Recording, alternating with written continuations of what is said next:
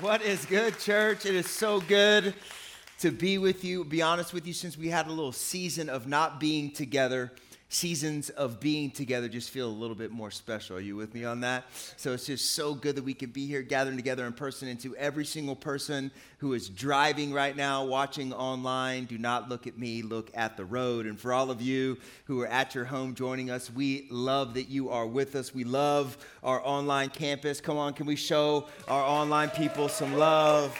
We're glad that you're a part of us. And like you heard Megan say, we're in our final couple of weeks of a series of talks that we have been calling our manifesto. And what we have said week in and week out is that a manifesto is a declaration of intent. And so our desire in these days is to get clear about who we are so that we can clearly understand what we're called to do. Are you with me? And so what our manifesto does is it just makes it crystal. This is who we are, and this is who we are fighting to become. And so if we all could read this together, can you do this with me?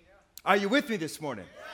All right, here we go. This is our manifesto. Read it with me.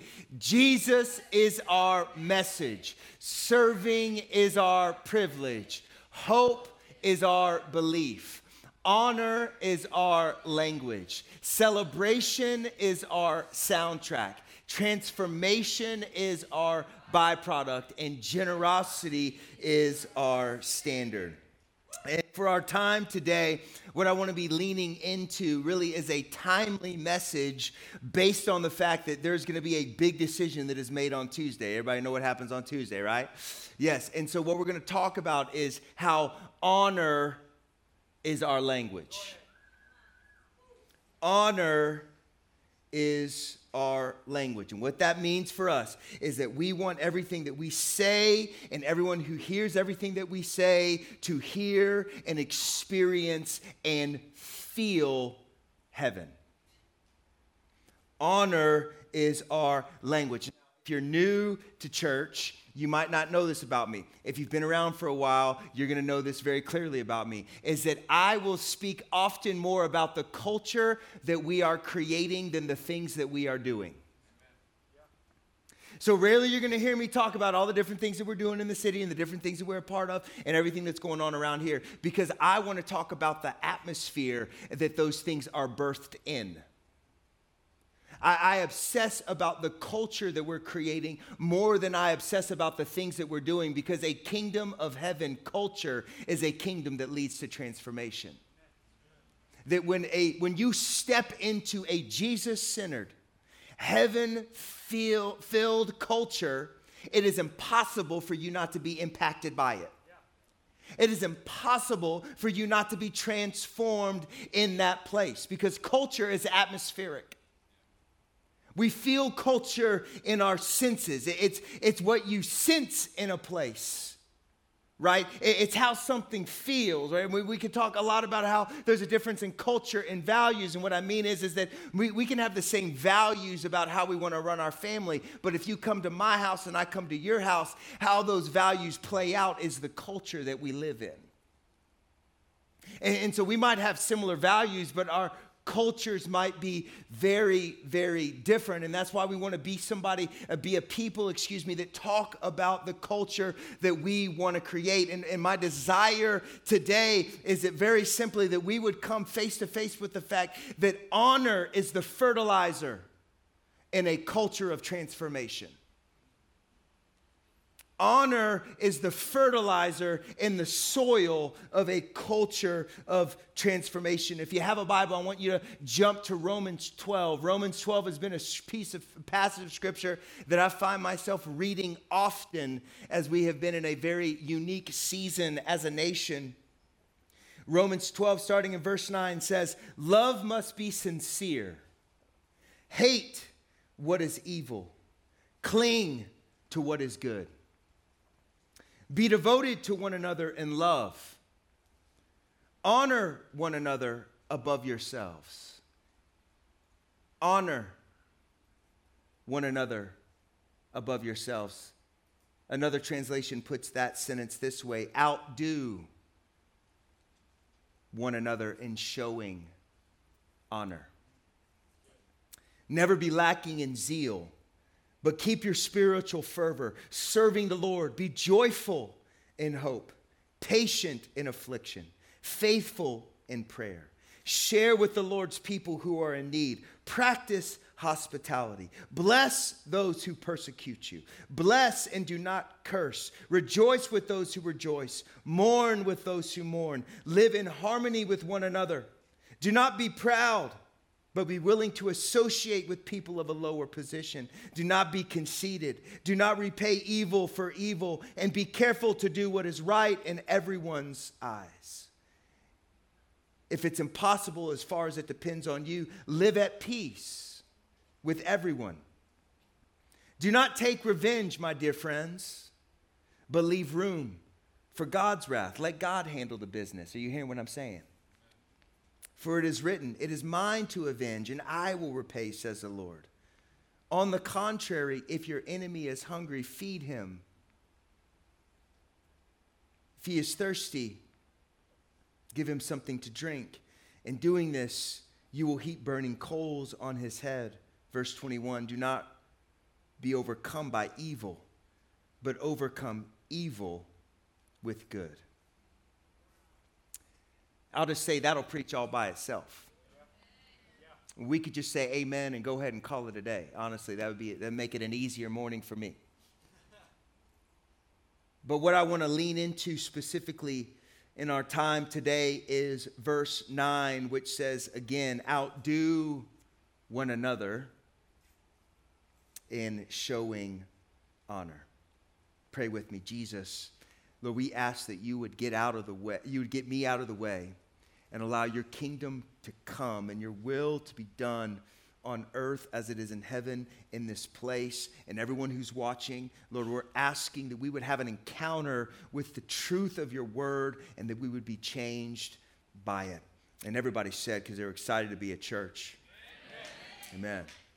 All right, now, a few years ago, some of you might know this about my story. I actually worked at the Antioch Church that is in Waco, Texas. And one of the things that I did for that church was I oversaw all of our experiences. And what that means is if something happened on a stage in front of somebody, I ran point or it's on the team that helped shape what that was going to be. All the way from the little kids, all the way to conferences that we did, that was my responsibility. It was to oversee everything that was going to be happening, to make sure the teams had what they need, clarity about where we're going, and at the end of the day, really to help it happen when it was supposed to happen. Okay. Now, what that did was it gave me a few opportunities to do similar things outside of church. One of those opportunities was I was actually hired to oversee a 12-band production that was going to be happening live in Nashville, Tennessee on New Year's, that was going to be kind of like this New Year's Eve celebration type thing as we're going to usher in the new year together. And it was a very eclectic group of musicians. Everybody from Jeremy Camp to Matthew West to Lecrae was there, all right? So it was a spectrum, and it was 12 of kind of the top Christian artists of the time were going to be there. And I was in charge of making the night happen, and more importantly, I was in charge of making the night happen on time. Okay? Easier said than done when you're not just doing an event for an arena for thousands of people live, but we had, I think the final count was over 100,000 people tuning in online. And they were all going to be ushering in New Year's with us. So what that means is that when we did the countdown, it actually needed to be the countdown. All right? Now, if you've tried to ever get 12 different groups of people to all line up to do things when there's a time clock involved, I need you to be here and do this. Okay, it was fun, but it was stressful. All right, I was super stressed out. And it was my responsibility to make sure that people were where they needed to be, when they needed to be there, and they knew what they were supposed to say when they got there. Okay, that was my job. Now, just so you know, like when Lecrae went on, I went into like the little back room and had a panic attack. Like it was super stressful. I was like going absolutely bananas. Okay, now that just gives you a little window into what was going on in my inner world. I was doing everything I could to try to hold this thing together and make it happen on time. And so I am looking at the host, who was Matthew West, who became a good friend of mine. And I'm like, dude, Matthew, thank you. You've done an amazing job tonight. You have crushed it. Thank you so much, bro. And so here's the deal. You're done. You can go home, bro. Like Lecrae's on. It's good. He's going to hit midnight. Man, go be with your kids. Bless you. He's like, for real? I can leave? I'm like, dude, get out of here, man. Like, you've done great. Thank you so much. Okay, so he leaves. He was the host of the night. He was the guy who was between all of the different acts, okay? Now, this is what happened. Lecrae's manager comes over to me, and he's like, yo, this is Lecrae's last song. And I'm like, no. It's 11:45. I was like, I need Lecrae to go to midnight. He goes, sounds like it's your problem, not mine. And I was like, okay, cool. So, look, you got to understand, I am a nobody, okay? No one knows who I am, right? No one wants to see me on television. No one's like, oh, there's that dude, JD. Yeah, let's hear what he says. No one's saying that, okay? I'm the guy that's behind the stage being like, yo, here's your mic, bro, right? Okay, so I'm standing on the side of the stage. Lecrae's song ends. It's 11:50, all right? I'm like, dang it, what do I do? I sent my host home. The guy who could have bailed me out, I sent him home, okay? And so I'm on the side of the stage, and I'm like, ay. And so Lecrae's song ends, it's like this big, and he's like, yeah, you know, and I was like, you could feel it like, this is it. And I'm like, oh my gosh. I was like, dude, I want to get so fired. Thank you that they already paid me because I don't know what I'm about to do. And so I just took the stage. I didn't know what else to do. So I just like grabbed the mic and just ran up on the stage. Lecrae, it thinks it's going to be Matthew West. And so he's like, yo, Matthew, what's up? Right? And so I like walk out and I'm like, no, dog, it's JD. Like we're friends. Now Lecrae looks at me like, dude, who are you? And are you supposed to be here right now? Right? And so we have this interchange with our eyes where I'm like, bro, please just roll with me, please, bro. And so we have these interchange where we're just like killing time, right? Just trying to be like, yo, these people aren't ready for the new year, that kind of a thing. Just stalling all the way until we got to midnight and we made it happen. I walk off the stage. I'm like, whew, man, we pulled it off, dude. Thank you. I can't believe that. And I get home and I'm having some dinner with my friends and they're like, dude, what happened, bro? Because we know that was not supposed to be what happened. I fooled nobody. I learned a couple of lessons that night. One is always check the production order before you send your host home. Okay, that's number one. Number two, if you're not good at being on time, don't become in charge of an event that needs to be on time. Okay, that was number two. All right, and then the third thing I learned was something more that I saw than something that I personally experienced, and that was this. It was that I was blown away at the intentionality of whole teams of people to make sure that these artists had what they needed and had everything that they could even imagine of having readily available to them at every minute of the time that they were at the venue. Here's the thing. This is not a knock on anybody that was there, or it was impressive. Like, I was like, wow, this is amazing, the intentionality that all of these, this entire team of people is making sure that they have what they like so that they can do what they do. It was fascinating to observe. And as I was flying home, I actually kept running that through in my mind. I was like, wow, that was unbelievable at how specific and how intentional this team of people was to make sure that this very large group of people that all had different things that they wanted got those things when they wanted them. And it just hit me. I was like, you know what happens? Honor naturally flows up. Like if you respect somebody, if somebody leads you or if somebody inspires you and you run into them, honor kind of naturally flows that direction. You want to make sure they have a great experience. You want to make sure that they have what they need. You want to make sure that they feel seen. You want to make sure that they feel known. But can I just be really honest this morning? Is that the kingdom of the earth, honor flows in one direction, but in the kingdom of heaven, honor flows in all directions. Obviously, I don't think you heard what I said. The kingdom of heaven, honor flows in all directions, right? That we are to outdo one another in showing honor, not just to some, but to everyone. So what this means for us is that honor is not reserved for those who are entertainers, those who are leaders, those who impacted us or blessed us. It's like, no, honor is something that all people of all backgrounds, of all ethnicities, at all levels of society encounter when they encounter a culture of the kingdom of heaven. Honor does not flow in one direction. Honor flows in all directions. Are you tracking with what I'm saying today? Now, there is a very famous friendship that you will find in the Bible. And it's a very unlikely friendship between two guys, one dude named David and another guy named Jonathan. Now, David, I'm assuming if you've had any experience with church, you know who David is.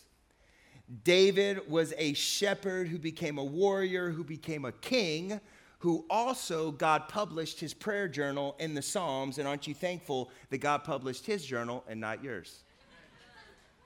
Right? So David was a very unique and important piece in the story that God was telling in the Word of God that led all the way to Jesus, which led to our salvation. Are you thankful for David? Okay? Now, oftentimes we know that David was friends with this guy named Jonathan, but we don't fully understand who Jonathan was. Now, let's understand who Jonathan was. David, who was the guy who became the king of Israel because a guy named Saul lost his way, did his own thing, and then the consequence of that was he stepped outside of the protection in the hand of God and he was left unto himself.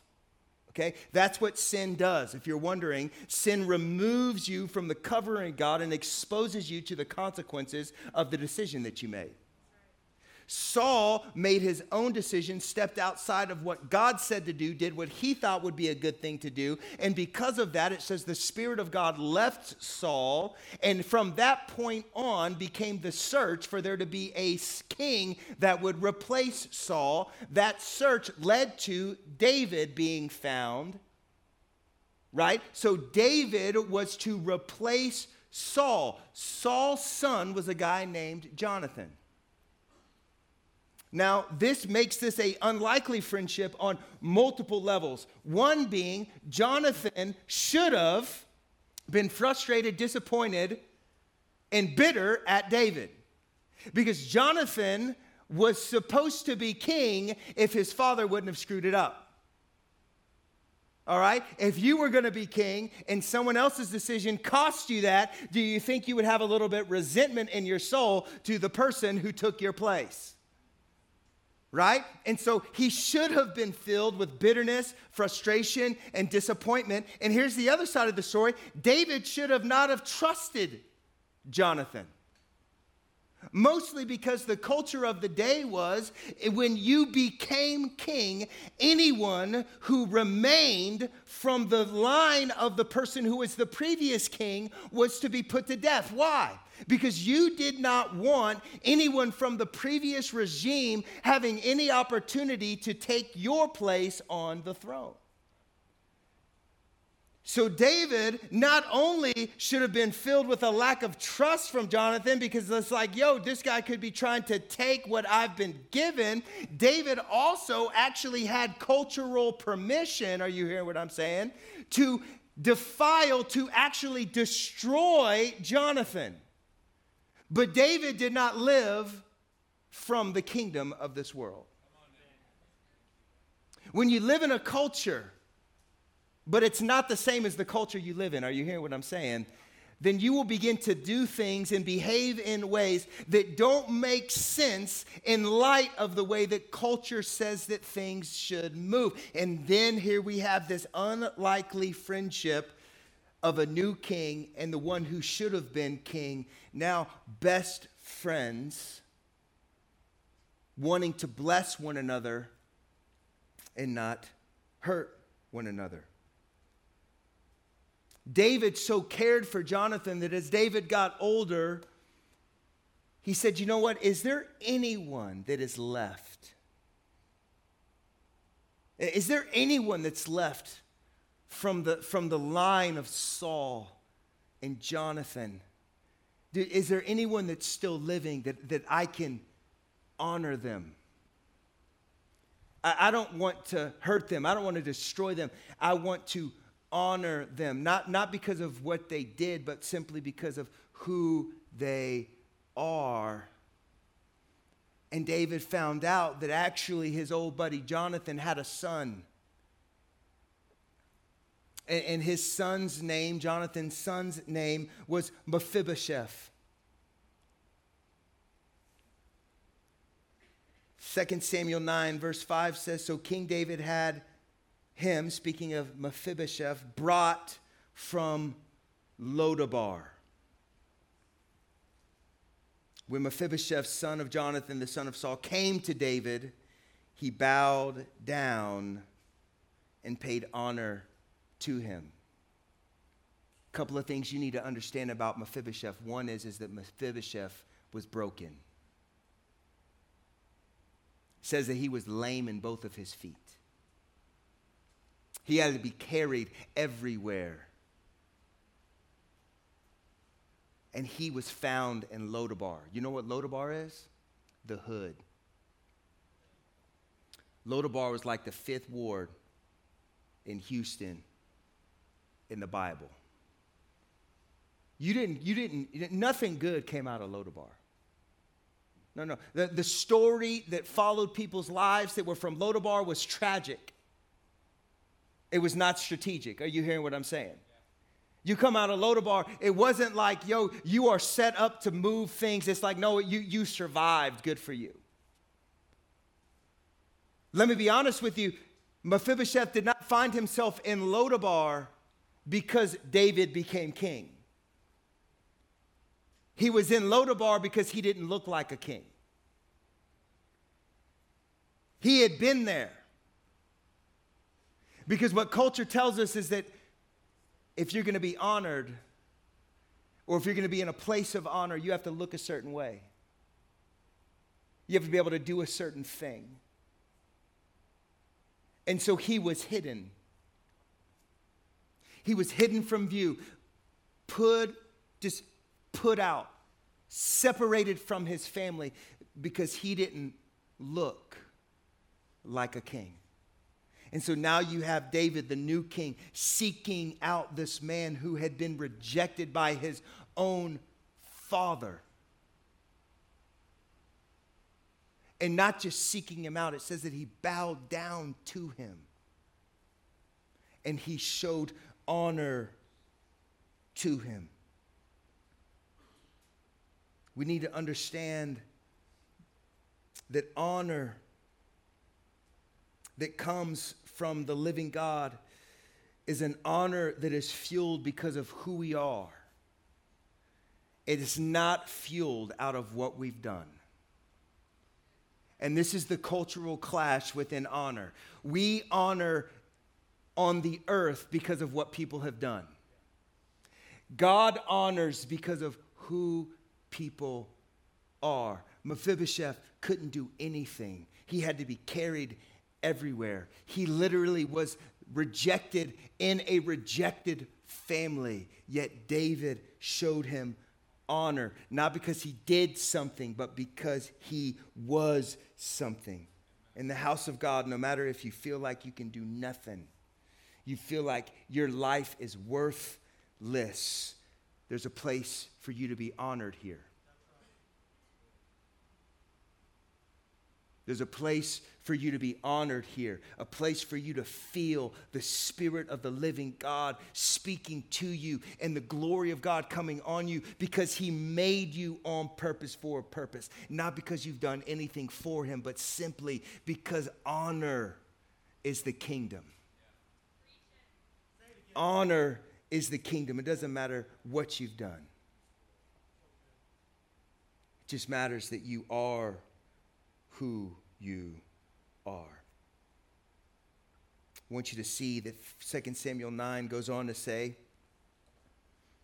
this is David speaking to Mephibosheth, I will show you kindness for the sake of your father Jonathan, and I will restore to you all the land that belongs to your grandfather Saul, and you will always eat at my table. You will always eat at my table. Now listen to what Mephibosheth says. You realize that David just gave him back everything that he lost because of the decision of his grandfather. Right? Because that's what honor does. Honor honors you because of who you are, not because of what you've done.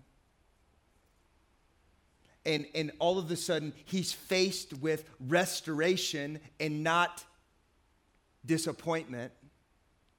He's faced with restoration and not destruction. And his response is this: what is your servant that you should notice a dead dog like me? Can I say that what honor does is it exposes what we think about ourselves? When we show somebody honor, it exposes what they think about themselves. Mephibosheth was like, how in the world could you do this? I'm worthless. I'm a dead dog. Why would you give me this? Why would you show this level of kindness to me? I don't deserve this. Do you see me? I'm broken. I'm washed up. I'm worthless. I'm like a dead dog. I can't even come and greet you at your house when you show up after work.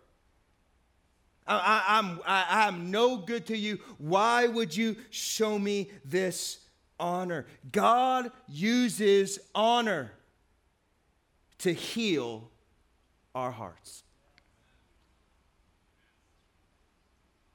God uses honor to heal us. Not only is it bringing up what Mephibosheth thinks about himself, we have to understand that David had to do some hard work in himself to get to this place. I think sometimes we read stories in the Bible, we forget that these were homies. These were dudes.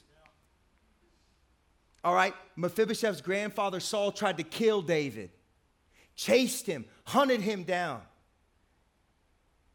I think David probably had some thoughts. Probably had some opinions about what he wanted to do to Saul. Am I talking to anybody alive at church? Okay, y'all got all dressed up and acting all spiritual. Nah.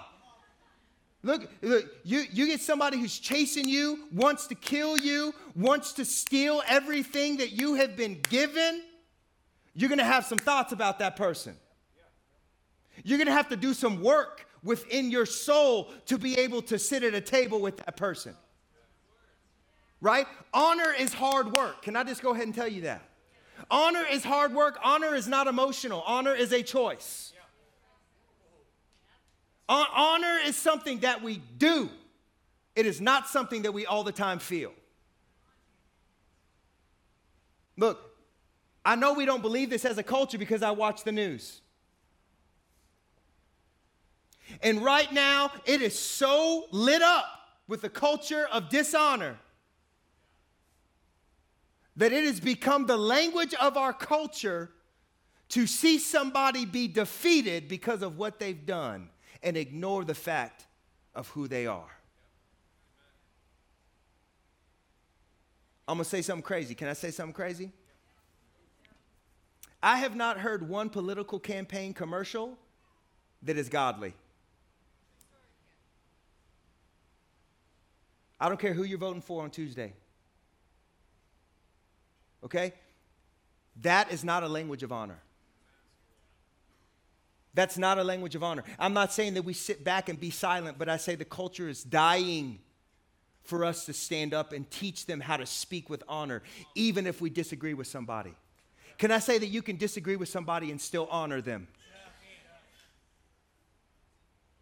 We could be on the most opposite sides on how you want to address any issue that you've ever heard of in the entire country, and we can still honor one another, because honor has nothing to do with agreement. Honor has everything to do with the position.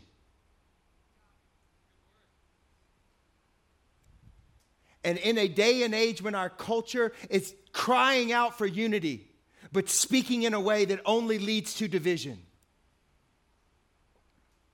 we have to stand up and begin to flood our conversations with honor and not argument. We have to flood our conversations with honor, and we have to do the hard work of even when it's not easy, to invite somebody who looks different than us, that thinks different than us, that believes different than us, that votes different than us, to come and sit at our table. David told Mephibosheth, you can sit at my table. I'm going to have a place for you at my table. You are welcome here anytime you want to come here. Not only am I going to give you back what you have lost, I'm going to put you in a place of honor in my house. You know, there's a difference in honoring somebody where everybody can see it and honoring somebody at your table. Let me tell you what's not honor. Can I tell you what's not honor? What's not honor is saying the right thing in front of somebody and acting a fool behind somebody. That's called being passive aggressive, not honor. If you don't have the courage to say it to their face, you don't have the courage to say it at all. Oh, I'm going to get some emails this week. I'm feeling it. It is about us not talking the way that culture is telling us that we have to talk. I'm telling you, church, if we get a hold of this, we're going to see some things shift. We're going to see some things change. There was an article that was written in the Washington Post, and it was titled, "The Retribalization of America." And within this article, it is the most accurate description of where I feel like we are as a culture. This is what it says. The American public is now composed of self-seeking tribes, each of whom views its success in terms of defeating its enemies. How just right is that?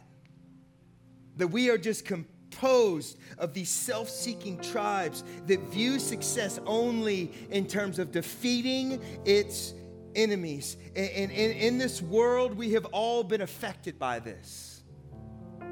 We're not immune to it because we go to church and then we're involved in a life group. And man, I hope you're walking in a discipleship relationship with somebody, that someone knows your stuff and somebody can pray for you and believe God for breakthrough with you, because that's where things change. You want to see transformation in your city, start transforming somebody's life, one person's life. As our culture seems to be so committed to division, we need to see unity come when the voices of honor get louder than the drama of fighting for who's right and who's wrong. We got to make space at our tables. So they're yelling at each other, we need to honor each other. Honor is our language. And can I say this? Honor does more than lead to encouragement. Honor unlocks the supernatural power of heaven in our lives. This is the words of Jesus, Mark 6, verse 4.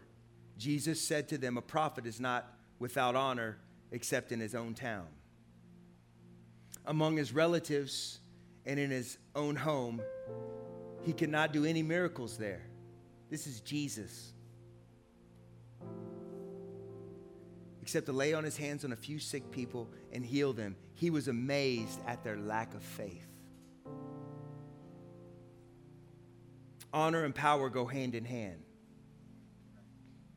A culture of honor is a culture of power, because a culture of honor breeds an atmosphere of faith. in our culture needs power right now. You hear me? Our families need power right now. Okay? Our relationships need power right now. And this is why we are going to be a house that fights to honor, to do the hard work in ourselves, to be able to have a space at our table for people who don't look like us, who don't believe like us, who don't talk like us, to have a place. And we are going to honor them, not because they've done anything, but because of who they are. Because they are made in the image of a perfect God. And God didn't mess up when he made somebody who doesn't think like you thinks. Come on now. It is our opportunity and dare I say our responsibility to be a place where the kingdom of heaven can get relational, where the kingdom of heaven can get personal, where we can sit across the table from people that we don't agree with, but heaven shows up because we're honoring one another and we're not just arguing with one another. And if we want to start seeing things change and unity where there's division and healing where there's brokenness, honor has to be the language that we're speaking. Because honor breeds healing, and honor breeds an atmosphere of faith. And when there's an atmosphere of faith, there's an atmosphere of the impossible becoming possible.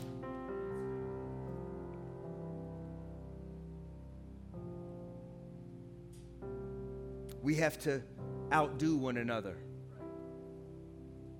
We have to outdo one another in showing honor. So that's our challenge.